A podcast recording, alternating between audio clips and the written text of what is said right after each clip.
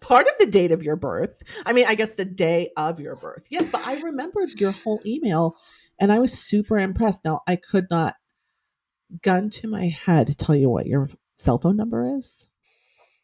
I Oh, don't I even can't remember the area code, I don't know what yours is either. but you know, maybe by the way, maybe I should stop using such like violent imagery.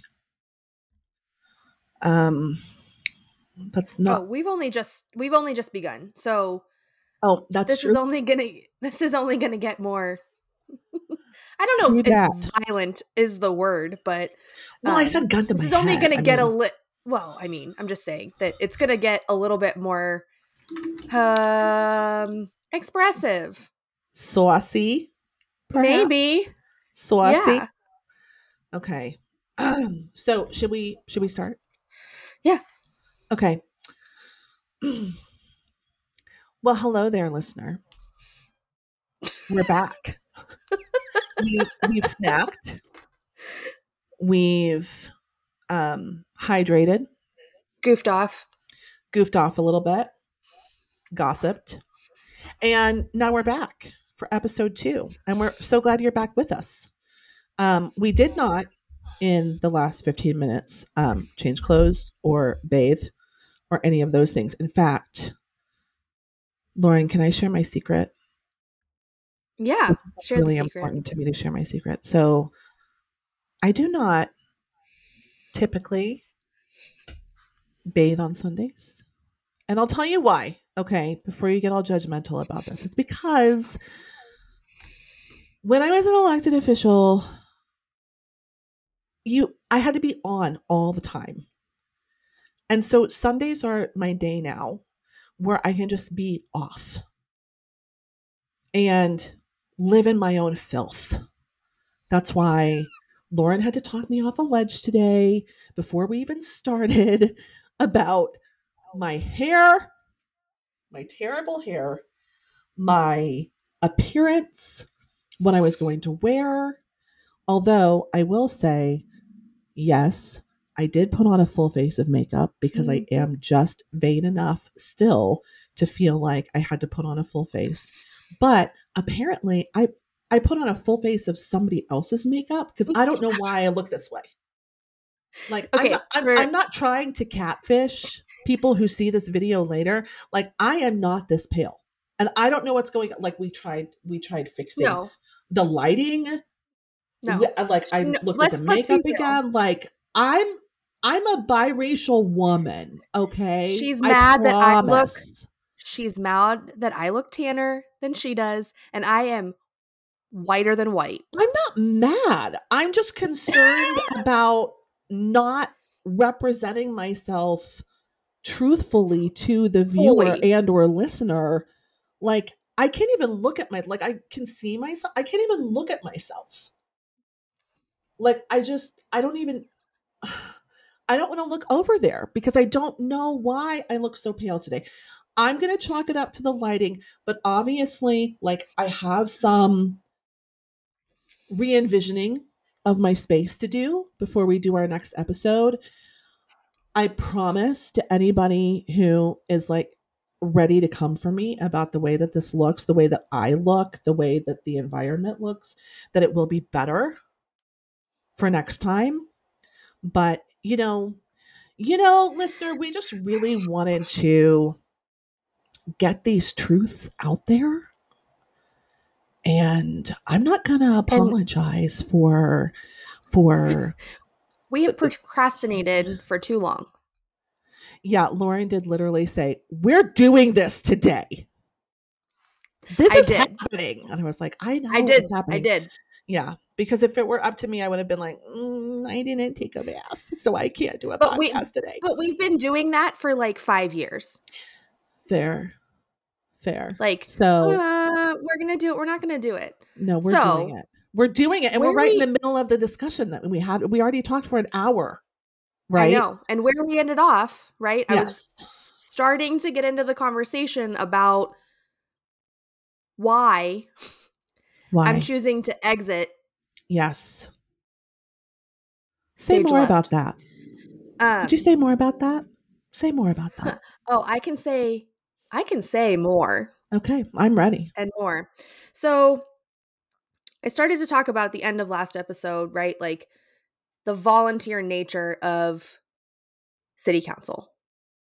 And I Right. think that a lot of local municipal positions are like this, Mhm. right? And you know, every town, city, whatever, can be Yeah, set up a little set yeah. up differently, right? You might have a different structure, how many members are on your council, Mhm. what the pay is, what it isn't. Um, you know, some get paid, you know, fairly well, but not Just not fine. enough to to make a living or to, you know, keep a roof over your head, Right. food in your mouth. Um, and I started to have to really think about what this sounds so selfish. I had to start thinking about what I was getting out of this and what Mhm. I was how this was in many ways harming me Yeah. as a person. Yeah. And also like how was the collateral damage of me being harmed harming my husband, harming my family, harming my friends um you know, and to talk about, you know, the physical and mental health challenges you know Mhm. the how difficult it is on and so talking about i left off kind of talking about how city council never stops. There is no Right. session. There is no recess. There is no pause. Mhm. we are on basically every single day. And like yes do we try to carve out time where like we're going on vacation and you know whatever. The first time that i did not take in 2 years of being on council the first time that i did not take my city cell phone with me or i guess scratch that i took it with me the first time i didn't turn it on while i was away was on my Mhm. honeymoon in 2 years Yeah. so like constantly having to check email and and you know our residents think that we i think they don't understand like a what the pay is Mm-hmm. what what the expectations are right like they they expect us to be like working staff members that have an office that we're working 8 to 5 9 to 5 monday through friday that like we have staff to help us Right. I, Right. hey, I don't have staff. I do this Right. myself. Like Yeah. I'm checking my own email. I'm responding to all of the things back or like forwarding it to staff to help communicate or Mhm. you know, I'm the one replying to phone messages or text messages that I get. Um and it is a constant every single day. Like I have a hard time shutting off my brain from council to go to work Yeah. every day Right. to like to do my work that pays me to live a life with food and water and shelter Right. and i have to like really compartmentalize the work to be able to the city work um to be able to show up and do my job to the fullest capacity and extent that like my employer expects me to show up Right. But I also think that, like, yes, residents think that, like, we're working and we're doing this full time for the city. But I can't tell you how many emails and calls and things that I get after hours on weekdays, Mhm. on the weekends, right? Like, people expect you to show up. And I'm not saying that your local government should not show up for you or listen to you or pay attention to you or like take your concerns and act on them in in the fastest way that they can possibly do that. I Yeah. think that all of those things are true. But also we have to remember that humans are behind those emails, are Right. behind those phone calls, are sitting up in front of you, you know, when you're, you know, you're talking. Um Yeah. I am I know the office feels like we put people on a pedestal, right? You have an Mhm. elected office, you have a title. You are somebody important. while that's true, I am an, in an important position making important decisions. Mm-hmm. I am also not this like I'm not the office, I guess eh, like it's like this Right. it's demonized in a way of like go- oh government, right? It's like all lumped into the same thing. It's all kind of crazy. But like so what I'm really I guess trying to say is like and Merleyn and I have had this conversation. I think this is kind of where it's going to end up leading today is that like I had to really take stock in what was my service doing for the community and also what was that taking away from me as an individual Yeah. and I know mean, there's my there's definitely a scale, for sure right? There's And- there's this balancing that you're doing all the time. yeah and i think you know for me the one of the biggest factors was that bless bless him my husband um he and i met basically the day that i decided that i was going to run for council which I love this story. I know. I mean, we talked about it in our vows. M- Merleyn married us. Um, we've been married five months, and you know, so he doesn't he doesn't know me as anything other than, you know, basically council member Mhm. Schuler, right? Like he knows Yeah. as Lord. He knows the backside of that. But like, Yeah. I have always held this position. I've always been running to and from. I've always been, you know, like half half present in spaces because I'm Right. thinking about oh, what's coming on the next agenda, or what conversation I have to have or, you know, gearing up for things. Um but it really started to I think take a toll on him. Like okay, he doesn't know anything else. This is, you know, whatever, but like I want him to know something else. I want Right. him Yeah.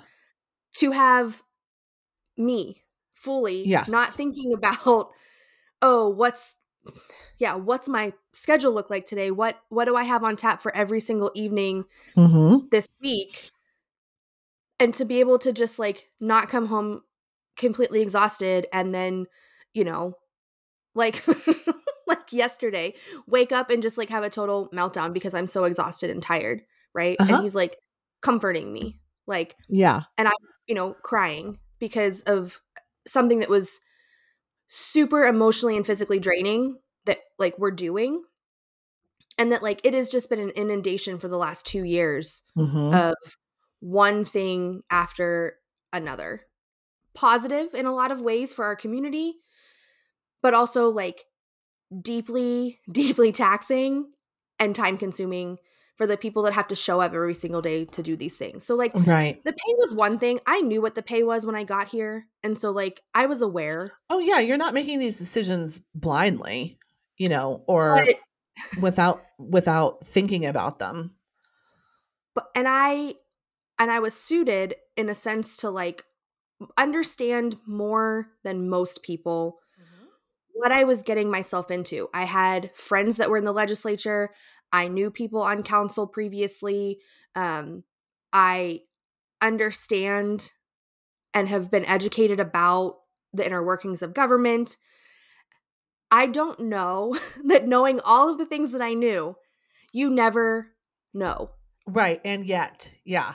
I mean, that's the And thing yet. is that it, it's not like there's no training program for I being mean, a just saying- policymaker. You know Oh, what I mean? Yeah, definitely not. There's Like- so much, and ooh, there's so much on the front end, and, and this is like, ooh, if we really want to get into like the spicy, spicy, spicy. And I know. I just you wanna, know how I feel about this.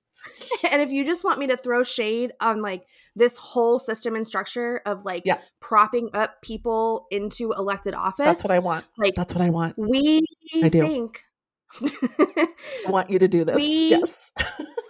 we think so much about recruitment in in some ways because we can also go down the way that like we don't think about recruitment but we're thinking Yes. right like ideal Right. idealistically Yes, we are thinking about recruitment and we're thinking about educating people on what it takes to run run for office Mhm.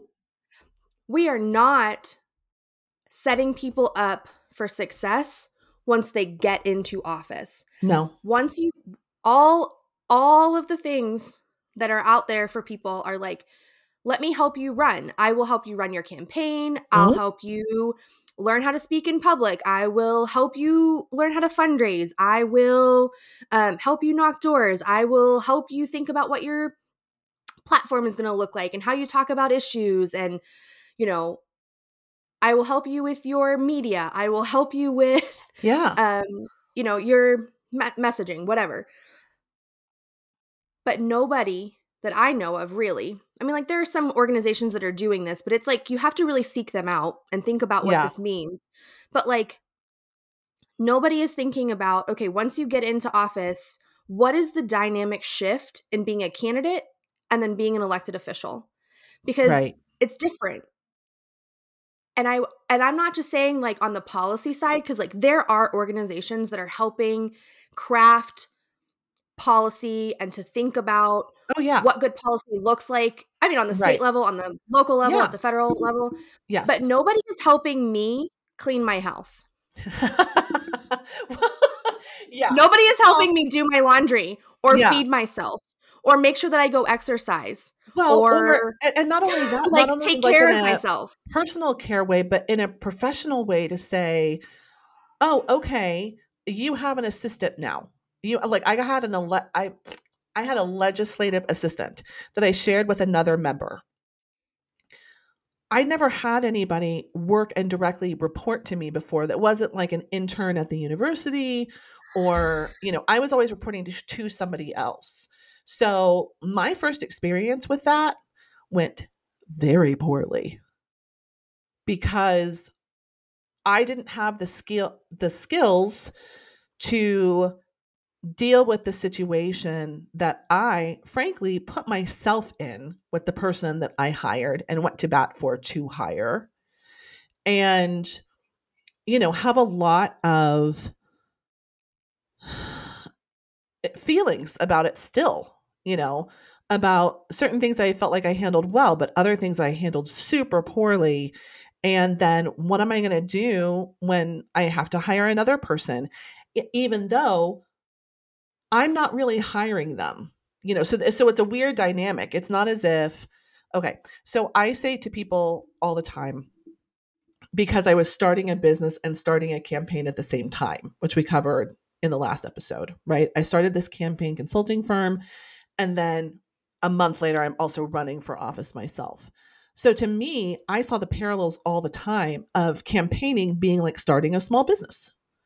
You know, you've got to figure out how you're going to make money and employ people and what their wage is going to be and what, you know, kind of benefits, if any, they're going to have, which we both know that in political campaigning nobody gets benefits.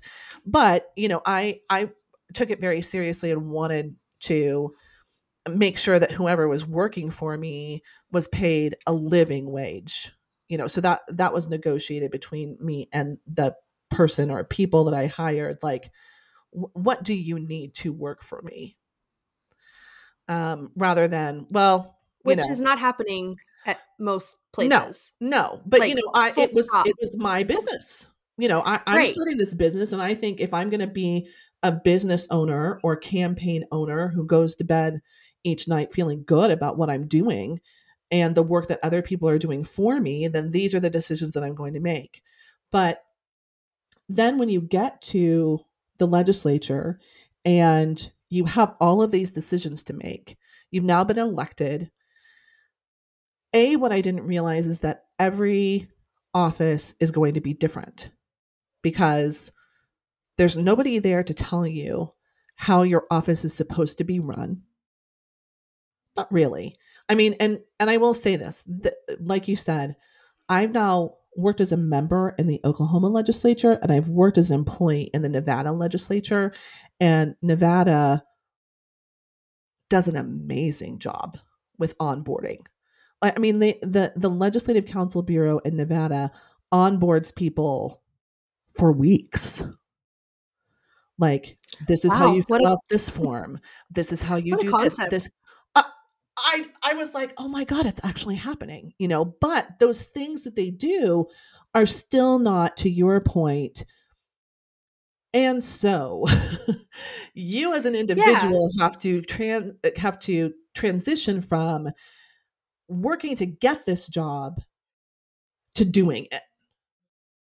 So it's not about like the paperwork and here's how you fill out the thing about your employee benefits and here's how you know like you set up your office. And and by the way they're legislative staff members like every attaché that works for a member gets weeks of training. The oklahoma legislature does not have if they do and i don't know about it it's because it's partisan. Because republicans have a training program that they that democrats are not privy to. But yeah. as democrats we had people who had been there for a while who took it upon themselves to do the training if leadership at the time asked them to do that training. But there's no like, so this is it, and this is how an office should be run. And I think that's in part because yeah, ain't nobody going to tell you what to do. You're an elected official, you know. Well, so like, and, and, honestly, you get to decide like, who. And I would say many elected officials, when they get elected, are not re- they don't want to listen to anybody. No, it's like either like I'm the boss. Who, who I did this? Like I did you get on that? I'm sorry. I mean the egos that come out just like immediately. Yeah. Of I mean if I could flip so my like, dirty hair right now, I would, but I can't. But you know, it would be like Girl, I'm the elected official and I will be making the decision about that. You know, and uh, what can you do? because they can't fire you. Right, you've been you elected. literally can't get fired. You've been elected. But that doesn't mean that you don't need guidance and training and support and um you know, best practices and tools for success. Yeah. I mean, and so you know what ha- I mean, I'm going to talk about this is a question I guess about the legislature or I guess mm-hmm. really a point about the legislature.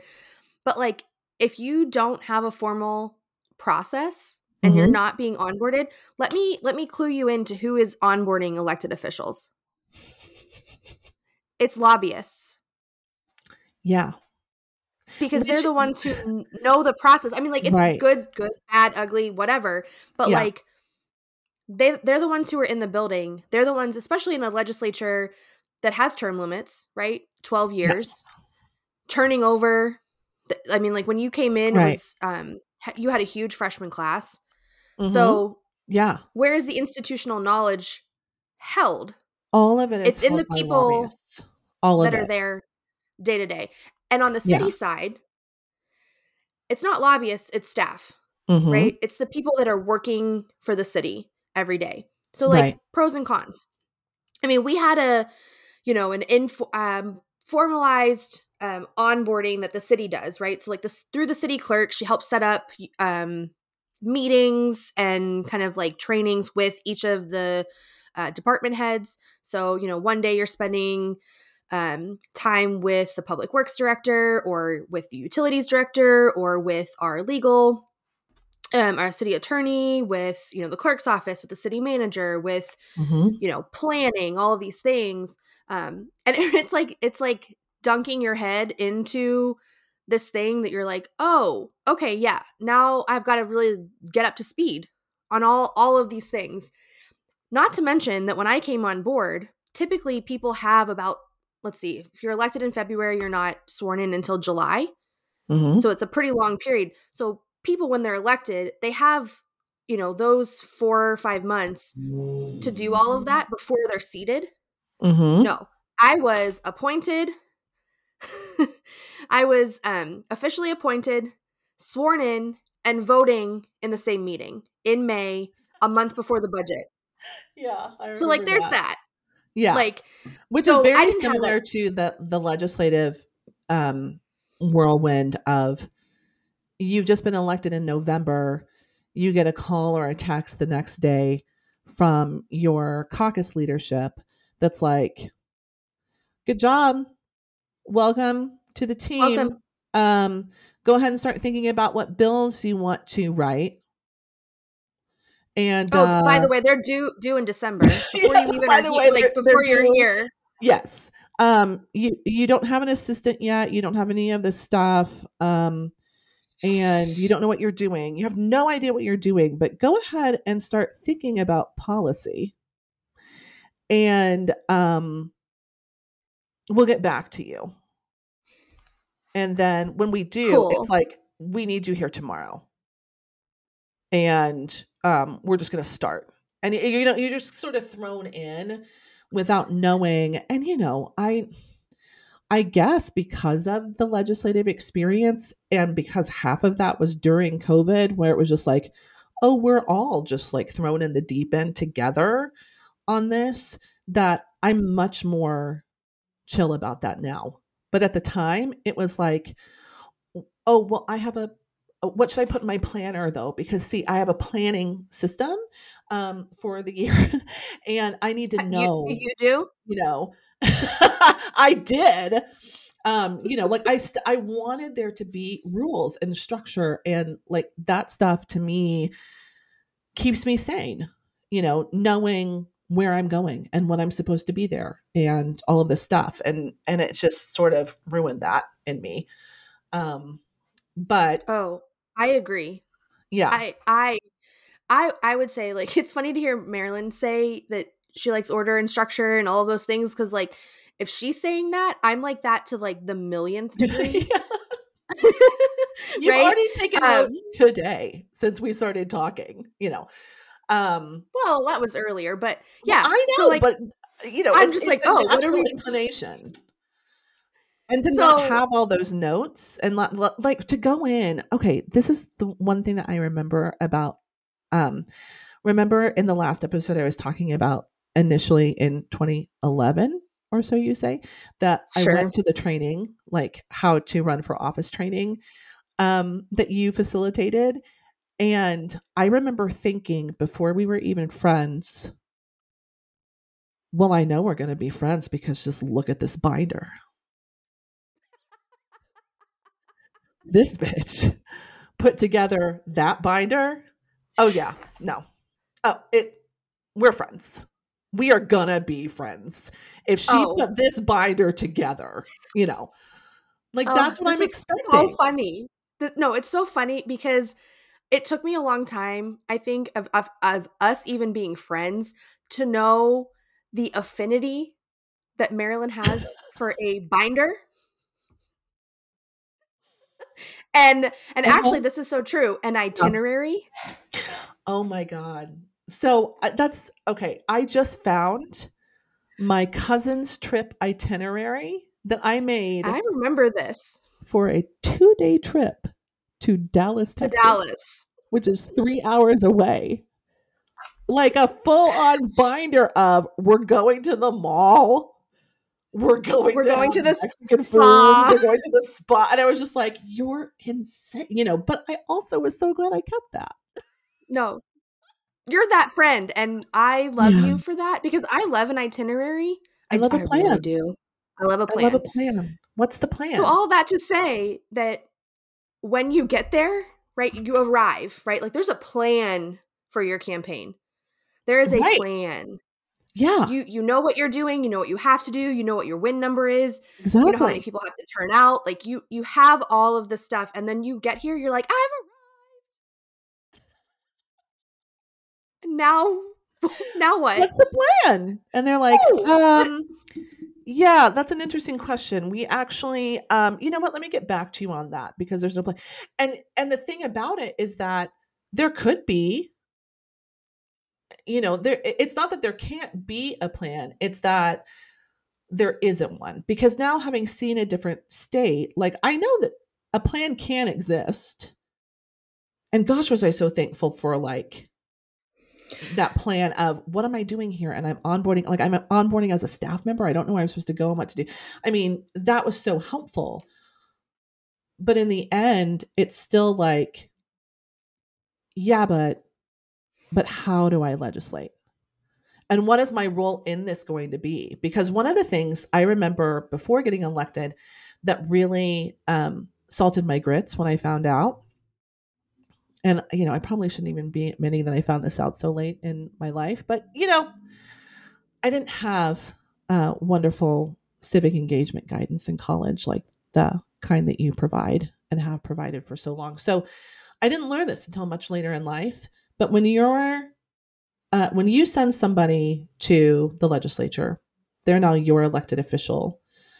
You think, oh, okay, great. Well, you know, she um, she has experience in higher education because she worked at a university for 12 years. So that'll be great. Like if they if they put her on higher education committee you know then um yeah oh she'll be so insightful and like so helpful on that committee. Well i don't i don't get to choose what committee i'm assigned to. The speaker chooses what committee i'm assigned to. And i made suggestions and I I got what I asked. I, I, you know I said to my caucus leader, I would like to be on these three committees. I got assigned to all those committees, but I wasn't in leadership on any of those committees because I wasn't in the right political party. Because people, and this is not me about to like name names or anything, so don't get really excited, but just in a general way, okay. You have somebody um, for instance, let's make, let's make it about education committee because I didn't serve on that. Okay, so the chair and the co-chair of education committee, I don't know who they are now. I barely even remember who they were then because again, I let my educator colleagues like handle it because I trusted them to make those decisions and I wanted them on education committee. So the chair and co-chair of that committee may have never taught may have not been in a school for the last 20 years, like since they got out of school. They may have never had any children in school. They may not have an education degree. They don't they, they don't know the name of all the schools in their district even. It could be it could be anybody. But if the speaker of the house wants that person to be the chair of that committee, then they're the chair. It's not necessarily based on experience or qualifications or hey, I'm a banker, so maybe I should be on finance committee. You know how I know? Because I was on finance committee and I don't know shit all about finance. And I still don't. okay? Let's be honest.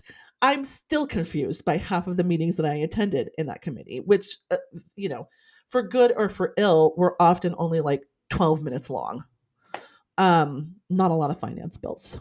But Oof. like it doesn't it, it's it's not as if you elect somebody and then they go and contribute their skills and talents and that they're utilized in the best way possible um, for the benefit of their fellow citizens.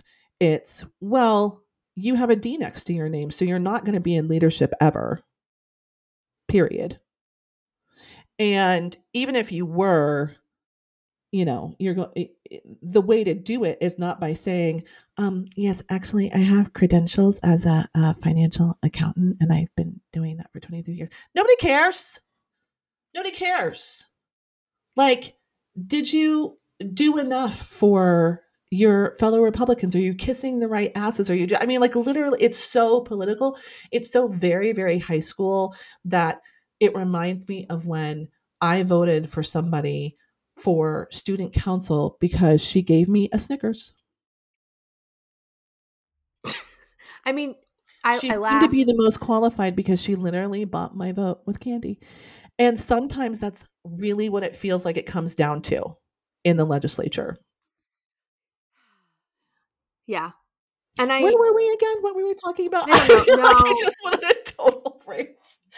Total it's rant. fine. I feel like yeah, and I was going to kind of pivot towards, you know, the conversation about I mean we're, we're talking about like why why yes, that, that actually does feed into why. I mean it does. It's part of part of the problem of, right? Like once you get there, what do you do now and who is guiding you and like do you have a plan? And like yeah, we all have a plan of the things that we care about and you know what we ultimately want to accomplish yeah. in in office and we have i mean there are opportunities to to work on those things and to move stuff forward but like there are so many moving parts of the political system that i think divert you from mm-hmm. the ultimate goal of creating policy that is meant to help right everybody yeah right like there are so many things that keep you circling and spinning and like diverting off and like oh let me go to this fire and let me go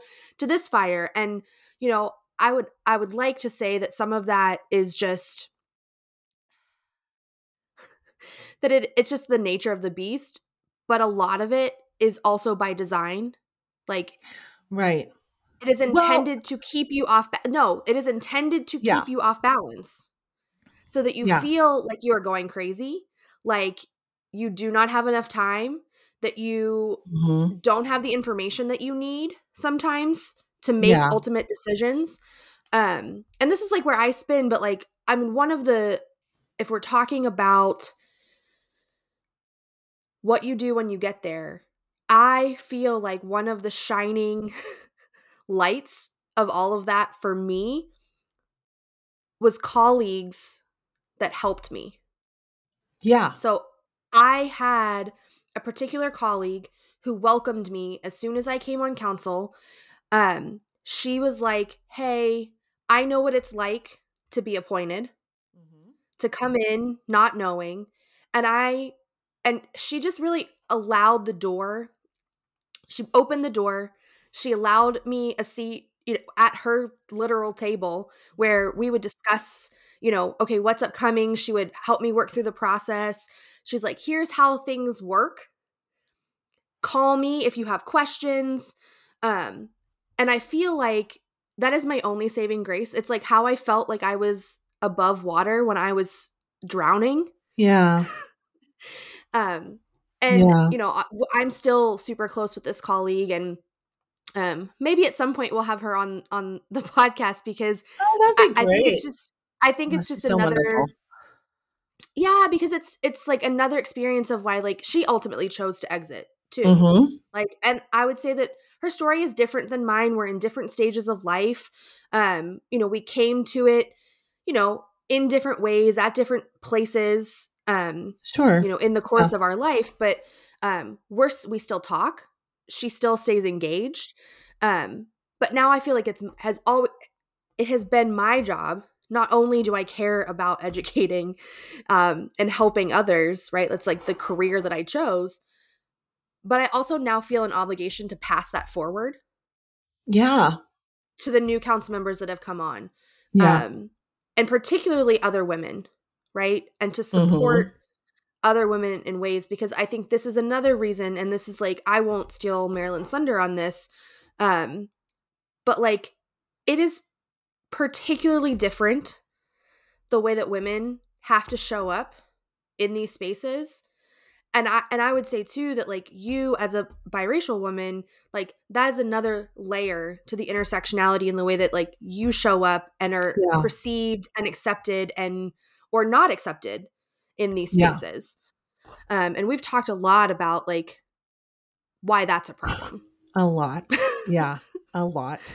Well, and we've talked too about, which I'm sure, you know, we can um, plan to do another episode about this because it's very, it's very different for me being a uh, woman of color, a biracial woman who is half black and half white, but that that fact surprises so many people and so i'm not often treated the same way that my um other colleagues who, for instance, were like members of the Black Caucus were treated. Um, it's totally different dynamic. And I realized that and was always very um, frank about that going in, that I realized that I have this sort of um, um, ambiguity. Yes, that I have the privilege of ambiguity. Yeah, with a lot of people. And sometimes that goes away when people find out what my racial background is and sometimes it gets uh, well most of the time it's good right? Um, i was going to say sometimes it gets weird um, because it does you know like sometimes people tend to i don't want to say fetishize but um like oh well how wonderfully exotic you know? Oh i've never you know it's sort of like i'm a pokemon now and they have to collect them all you know? It's kind of sort of like oh i don't have one of those in my collection you know that kind of thing. Um but um all of that to say that yeah i mean it is it it does make it different like interacting in those spaces and figuring out ways in which to interact with other people and make it work. And you know to your point about um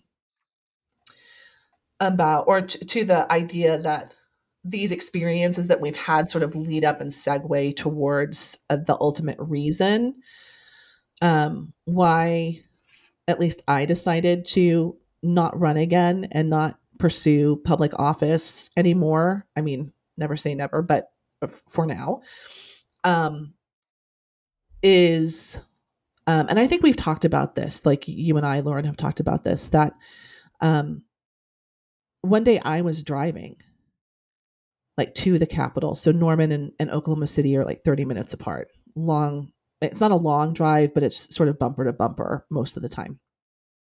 And so i was driving and i was listening to a podcast because we all know how podcasts can change lives right um so I was listening to a podcast um, by Brene Brown, actually, um, who I slept on for a very, very long time, and you know, because to me, uh, to me at first, it felt like a little like eat, pray, love, or whatever. You know, like there was a huge Venn diagram overlap between people who recommended Brene to me and people who recommended Elizabeth. So anyway, it doesn't matter. Um, and when she fell, she fell hard. I'm like, do you know Brene? You know, it's like I'm part of a cult now. Um, but anyway, so I was listening to an episode um, where she talked to a team of researchers, a father and son, and they were talking about the Great Resignation, which was happening, uh, you know, probably before COVID, but then definitely after COVID, when so many people, including myself, kind of had that epiphany of like, okay, so if I'm going to maybe die, like, I'm not dealing with this anymore, you know? And so this great resignation was happening. And they said, well, we've done a lot of research. We've taken a lot of, you know, we've done a lot of assessment. We've interviewed thousands of people. Here's what we found. Um, are like the five main reasons behind why people are leaving their jobs. And they said, first of all, that it didn't matter what the sector was. Like you could work at Home Goods, you could be the CEO of finance at Home Goods. You could work at, you know, uh, you could be a doctor, you could be a vet. Like it, it didn't matter what the sector they were working in, but what mattered were these five toxic traits. And so, just as I love a binder, you know, I love a list. And so I was like, oh, top five toxic traits. Oh my God, it's like alliterative and everything. So I'm like super invested. And I actually pulled it up today. So because I always forget like all five of them. So I pulled it up on my phone. Okay. So they said it's not inclusive. And I'm like, oh, yeah. Don't get me started, you know, like check. A check. You know, I work with all of these members and it's like mostly so homogenous and you know then you walk into a room and you know i have all whatever like it's not inclusive enough. Like the representation is you know skewed heavily. So there's that. Um and not just that and actually not just with members. I want to make that distinction too like with members with staff with the demographics of like the entire building just skewed okay? It's disrespectful well yeah. Read any of our emails and like and you're getting it from all directions right? Like you're getting it from constituents you're getting it from the person you're sitting next to on the dais you're getting it from because i've seen that and i oh man. Ugh. let me tell you the number of times that i've been watching a city council meeting on my couch with popcorn because i mean city council and um, wanted to jump through okay. my screen listening to one of Lauren's call, like literally like you know going to my room putting on my blacks taking all my jewelry off getting ready to go and slash somebody's tires because i wish they would talk to her that way kind of like feeling right yeah and i'm sitting so, there and i'm i'm sitting there right on the youtube stream like poker face. Yes. Like no emotion, disconnected from my body. I've been Yeah. talking about that lately too. They're like, "How do you keep such a straight face?" And I was like, "I literally disconnect from my body. yeah, I'm dead inside. That's how. Like I'm I have to I have to like shut it off. It's like, you know how they talk about like vampires, like they flip the switch? Like, Yeah. oh, if I'm you know, you know, like the Twilight or like the Vampire Uh-huh. Diaries or whatever, they're like, oh, if I'm I can flip the switch and like be unfeeling. Yeah.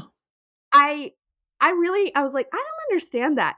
Oh, I understand that after elected Public office. service. That's public service. Okay, so we got inclusive, disrespectful, dishonest. Do you remember the debate that I had with a fellow member? I think this was in my first year. And I said, and you know, this this to me was like a lesson in debate tactics. So I actually kind of appreciated that this happened and I wasn't upset about it. I was just like, "Oh, wow." So the member is presenting a bill on the floor. I hadn't heard this before. I have like maybe 5 minutes to figure this out, but something feels like the like the the rhetoric around the bill, the way that he's trying to say it, to me just feels like I'm going to call Icky. BS on this because like really, I don't think your numbers are right. So I just do this quick Google, you know, and I'm like, uh okay, so um um you know, thank you thank you Mr. Speaker so much for um for Recognizing me. recognizing me.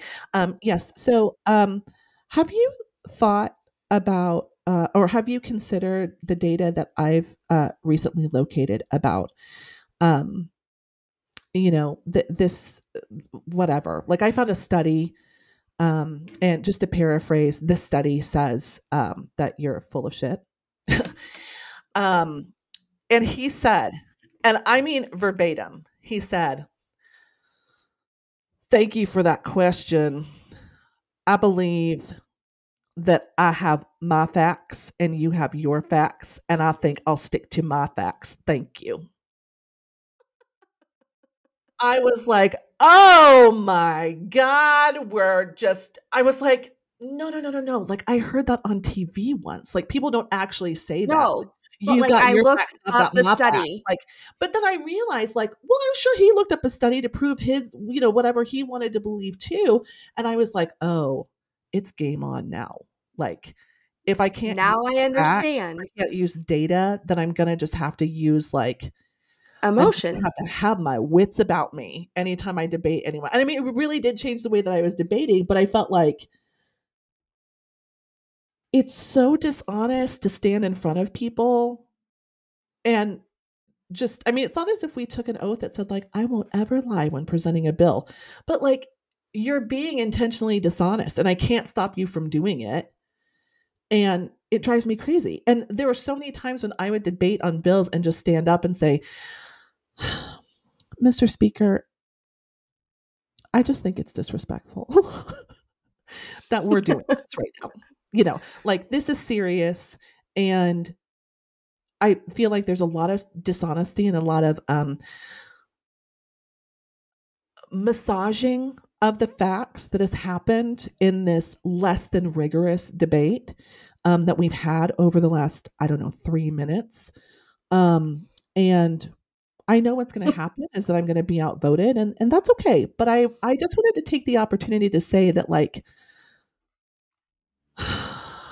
Don't you feel like we're better than this, Mr. Speaker? Like it always became this like this is so toxic. I mean, that's what I was trying to say without being able to just come out and say like this place is so toxic. Like it's like Yeah. middle school at best. Aren't you tired? Aren't you tired of like having to deal with this crap all the time? You know, so dishonest, disrespectful, unethical. Oh. I don't, I don't even know if I I, can- really want to. I don't. I don't know. oh, you mean you mean like getting sworn into another position and so you are dual office holding but refuse to vacate your seat? Oh, un- unethical. That's a good example. Um, I was going to say unethical as in you ran a bill that would benefit a Your business. company that you own or your spouse owns or your spouse's family owns not only did you vote for it because there is a there is a button actually that you can press at your desk that says i'm abstaining because i have a conflict of interest. This bill is about accountants and i am an accountant so i don't think i'm going to vote on this one. Just to you know keep the keep the lines of separation clear that i wouldn't vote for something that benefited me as an accountant. No no no. You didn't vote for it You, you, ran, ran, the bill. you ran the bill. And then you were found out reported by someone. I mean obviously it's a political hit job or whatever but like you did the unethical thing and then you don't resign. You just push back and say, oh no, oh no, I will die on this hill. Like when everybody knows you did something unethical. And listen, I am the first person, I have nightmares about this, if I'm being honest. Because I had a friend tell me once, you're like the most ethical person I know. And it scarred me beyond belief because I don't think of myself that way. And I'm sure that there is something that I have done in the past that somebody, possibly in the very near future, I don't know, but somebody might accuse me of being unethical. So I'm never, like, never the first person to throw this stone, except for when you throw it in my face first with no guilt, with no remorse, with a doubling down of like, you know, and, and some people How remember dare how you? Remember how in that debate. I mean, I this is a national thing, and I, I, I dare not even bring this up because we're creating a political podcast, and it would be nice if we didn't have to think about Donald Trump for like one fucking day. But it does remind me that there was a debate early on where he said, in response to um, like a, a jab from Hillary Clinton about not paying his taxes, he said, and so many people that have voted for Trump mentioned this to me that they really liked it about him. He said, I don't pay my taxes because you set up a tax code that benefits people like me. He was basically like, don't hate the player, hate the game. You're the one that set up the game. I just play it. And I was like, point, set, and match on that Mhm. one. Like, I don't necessarily hate the player when it comes to uh, when it comes to things like this, right? But you have to own it. So like if you're running a bill that benefits you personally and then you pass the bill and then you're personally successful as a result of the bill and people call you out on it, that is what you say. You don't say, "No, I didn't do that." I'm, a, I'm an upstanding citizen. You say, "Yeah, well if you don't want me to take advantage of the law, then change the law." I got Yeah, elected. Well, I mean, do what I want. It like, you know, I, I played the game. Then I can be okay with it. But that's not what they say. They say, "What?" Would me? like the unethical thing to me is lying all the time. Like, even when it comes down to answering a question honestly, if the answer is like in a debate once um, before I got elected the first time, there was a question about um, workman's comp law. and this person in the audience asked the question of my opponent who owned his own business. And he had an answer about workman's comp law. I said, I don't own a business in which, uh, or I said, rather, I do own a business, but there are only two employees and me. We're not big enough to even take out the policy necessary to provide workman's comp. So I don't know anything about that. But what I can guarantee you is if you come to me as a constituent and you need answers or you want a policy change regarding workman's comp, I will work tirelessly with you to connect you to the right person and to help you build a policy that will address the change that you're hoping to see. And the people advising me afterwards were like, why would you say that you don't know? Don't say you don't know. And I was like, I don't But I know. What am I going to do? End up looking like that, you know, like A um, liar. a, a liar or, or that Miss America thing where it's Uneducated? like um and the such as and the and also no like I'm not going to go viral to lie. I'm just going to say I don't know. Yeah. And I don't on. know. That's a really good question. Let's find out together. Like, why can't they do that? okay, there's one Well, more, Lauren. There's can- one more. There's one more toxic trait. Okay, there's one more. It's cutthroat and abusive. So that's kind of two in one. Politics. So literally, it's politics. That's what you're saying. Like everybody, eh, eh, when you're on a two year cycle in a state Yeah. house, like everybody is always trying to get Gunning. the job again. And they might be trying to take you out too, just because they don't like you. Whatever. Or you didn't vote the way that they wanted. Or you have a speaker who will actually find candidates to vote against you if you didn't vote the way that he wanted you to, which I never had to worry about because, of course, I wasn't going to vote the way he wanted me to. Um, but, you know, like the point is in going through all of these traits and going through the epiphany that I had while I was listening to this on the way to the Capitol is that by the time I got there, I realized, well, this is not sustainable. Yeah. Because it's not the players here, it's the game. And I can't end this game on my own from where I am. But what I can end is the mental and physical and emotional turmoil that I'm going through as a result of experiencing all of these things and feeling powerless to stop them. And I mean, I it was so hard to watch building that day because I was like, I know it's over. It's like I was, it was like breaking up. It really was. Like, and it hurt, it like physically hurt my heart, which I know it's not my heart, it's my anxiety, but it like, it would hurt my heart when I knew I wasn't in it anymore and I couldn't be in it anymore, but I couldn't tell anybody about it. I mean, like I just had she- such a heavy chest for like months.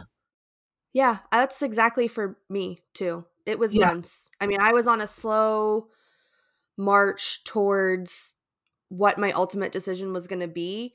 And I was also eh, like, like, it's so weird to say this, but like grieving Yeah. the existence of of doing this because like there is so there are so many good moments and positive things and like you know that you have done so much for your community Yeah. and and yet all of that gets overshadowed in a lot of ways by like i mean those five things that you just Yeah. ex- like explained and, and walked through and but i'm like and then like you do this mental calculation too right like if it's not me who is it going to be hmm who is the next person Right. and then ultimately like this i think will be a future episode too that we can talk about but like okay i know that it's not going to be me anymore but how do i recruit somebody knowing all of the things that i know Yes. and how and how am i going to put Yes. somebody else in harm's way right. to do Yeah, this to no show up roles with no training, with no nothing. Yeah. So like it became this process of like I know that I need to exit and I I would like I would like to have somebody else that I know is going to, you know, whoop, just pop right in and is going to Yeah. do a job and you know is going to be really good at it and is going to be supported, but ultimately having that realization too that like how how do I say, "Yeah, this is great and you're going to be awesome." and like do it and like knowing that I'll support them, right? Like yeah. they can talk to me, I will explain the system, I will do all the things, but also like when you get there you have to choose how you're going to do those things yourself too and like what Right. you will what you will allow, what your boundaries are, how you're going to operate. Like it, it You know what it reminds me became- of? It reminds me of The Ring.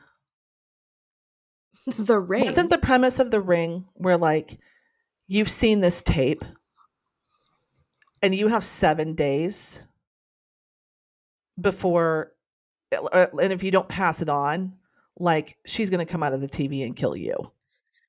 well, So like I don't it's know. you. That sounds great. Hey, you like, know what else it could be like? I don't know. because I may be getting that scary premise wrong. I know this is the last scary movie I saw, like legit. It's such a story. But anyway, um, and I didn't see all of it, which is why I don't know if I'm getting that right. But let's think about it instead as a chain letter. Oh if yeah. you don't send this chain letter on to 12 people in your email list, you are never going to get married or be happy or have a family. And um, also, you'll get warts all over your right butt cheek. So you need to send this to somebody else. Otherwise, all of these bad things are going to happen to you. Like that's what it reminds me of. Like I have no choice. It's a Sophie's choice. It's like, do I get the ass warts or do I give them to somebody else? yeah, break the cycle. Yeah, but I mean that's the thing is that you can't you can't. I mean you can. Hopefully Okay. that, like that's our okay, that's our ultimate that's our ultimate pie in the sky hope, right? But like in that moment, like I'm just trying to get out. I'm trying to get out, you know. And also, Yeah. I don't necessarily know. I we should talk about that about like that recruitment process because I think you and I take that very seriously. I think other Yeah. people are like, I don't know. Good luck. and the only Well- reason I didn't do that is because I felt an obligation to my caucus and to the leaders of that caucus to um because we were so small but mighty to say to them like I'm not I'm not leaving to blow things up and like leaving uh, you know I don't want to leave you in a lurch but like I have to, I have to and the crazy thing is that when you do start saying that to people, nine times out of 10, they're like, Yeah, I'm surprised you lasted this long. You Yeah, know, I mean, you're I like, why didn't you tell me?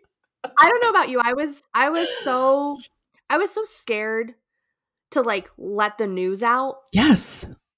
too. And so honestly, like when it was finally done, it was like an exhale that I had Yeah. been hol- like an, that I had been holding this breath that I had been holding for like 4 or 5 months Mhm. trying to figure out like am I am I not what am I going to do what is the best path how are people going to receive this Yeah. am I letting am I letting people down am I not 100%. like what are their expectations and i'm like yeah. but once i said it like i can't tell you too how many people said i'm sad that you've you've chosen not to run Mm-hmm. but i understand Right. Yeah. i get it Yeah. or or some people that will say they'll whisper to me like good job you made good good choice Right. Yeah. i'm so proud of you Right. like i can't believe that you did this in the first place Yeah. I mean, it was So- it was overwhelm- overwhelmingly positive, but also because I felt all that fear and guilt and you know, it, it was like, well, everybody was rooting for you. like I I, was rooting for you. I felt like I was standing in front of Tyra and she was like, I was Tyra. rooting for you. And then you're like letting all these people down and you've been working on policy initiatives with certain groups and now they have to, you know, sort of reinvent the wheel and reinvent this relationship with somebody new. You know it's it's hard to find that balance. I mean obviously because um lauren i think you'll recall that not only did i leave the legislature i left the entire state of my birth and fled yeah yeah yeah to an entirely different state that i've never lived in before so i mean when i listen when i break up i break up like hard but I mean, I y'all, I mean, she didn't tell me that she was leaving for a year. And I cried in public in a Charleston's over appetizers. So, like, you know, So you know, it's not an easy decision. The fear not- was real. Yeah, it's not an easy decision. It's not an easy thing to like tell people, especially because I felt like with you in particular, it was like one could argue that you led me down this road and I led you, or we at least held hands and skipped down it naively together. I think maybe it started, right? Like one person initiated it, and then like you took the ultimate leap to be elected. And so I then was like, oh, I'm following in her footsteps in this way. Like it was like one of us would get out ahead of the other person and Yeah. then the other one would would catch up. And so like we're constantly I think pushing each other Yeah. and driving driving these conversations forward and I know I know that there was probably I mean we were very you told me a lot about like your time in the legislature but like you know when I was thinking about running I think you were also thinking about your exit. And so Yeah. it was really interesting that's a really interesting dynamic and I think ultimately a path that people have to walk for themselves like people make their decisions to run for office or not and I you know I'm not going to say that I'll ever discourage someone from doing it but I will tell them what my experience was. I have. I have. Like even while I was doing it, I did. But but in this context, pl- I think I'm not in that place well, this is what I'll say. because is that so there were so many times when I would get asked to do like a panel discussion. And inevitably the question would come up of like, so what do you say to other I think I even did this at New Leadership once. That when you're ask when somebody is asking you, a young woman in particular is asking you, so like what do you say to other um, people to encourage them to run for office. And I say, I don't. I encourage them to be involved and use their skills wherever they can be utilized and appreciated the most. And that may Well, mean that okay, you become a lobbyist. That may mean that, well, no, but I mean, I think to your earlier point, there's so much focus on running yeah, there's so yes. much focus on Yes. representation and that in a state like oklahoma for a democrat or a progressive person that is not where the work gets done like that is not that's not where the only movement comes from at the state level like there has to be pushing from the outside and there needs to be and sometimes honestly what drives me crazy is when i see people doing good work in like the advocacy lane who people then say you should run for office. Those jobs are not the same. And They're if they're doing very a good job as an advocate it doesn't necessarily mean and this is not to begrudge anybody who's taken this path. What i mean to say is like if you're killing it as an advocate then keep killing it as an advocate. Like keep pushing from outside the building. Don't come in. Because inside the building is like a 1950s time warp. Nobody's going to listen to and appreciate what you're saying from the inside because you're you're now saying to them i get to sit at this table and be an equal to you. That's a totally different power dynamic that you're trying to establish as opposed to i'm on the outside pushing and i'm a voice for other people and if you don't you know like that's what actually motivates legislators it's not rigorous debate at the table it's people calling and um, sending them messages on social media and coming to their office and pushing and pushing and pushing and pushing until they take action. And sometimes that action needs to be like, I pushed and pushed and pushed. And I mean, do I have to run against you in order for you to get it? You know what I mean? But it's not, it's not as if replacing a policymaker with an public policy advocate is going to be that silver bullet that people think it is. It's the same thing that I see and hear from my friends who are teachers all the time. Great teachers are pulled away by admin. They should be in the classroom. If they're a good teacher, they need to be teaching. They don't need to be sitting in the admin building, right. you know, like with But uh, Yeah, you know, I mean, like it just goes all back to the that- administrative work. Like they need to be teaching. Yeah, and I think that's a really good point and probably like a good place for us to end this episode on and is thinking like yeah. what is your lane? Right? And how Right. how do you know where your skill set, where your experience, where your knowledge is going to best suit the movement or the policy or the thing and the issue that Yeah. you care about The goal. um, and we need to start, I think, being more strategic about who is where and what spaces we are occupying. Um, but yeah. hopefully, we can talk about all of those things and more um, And more. as we get further into, yeah, into these discussions. So, Absolutely. yeah, That was so fun. I guess it's a, yeah, it was fun. I think it was fun. I think it was very cathartic too. I mean, I'm sure, you know, I'm sure that there will be a lot more catharsis too. As we're like, oh, get a load of this that happened in 2021, you know, or whatever. But I can't wait. I know. I know I can't either. Putting putting all of those conversations to good use finally, you and I. So Absolutely. well, more to come, listener. Thanks for sticking with us. And hopefully, we will see you for episode three. That's right. Bye. Take care now.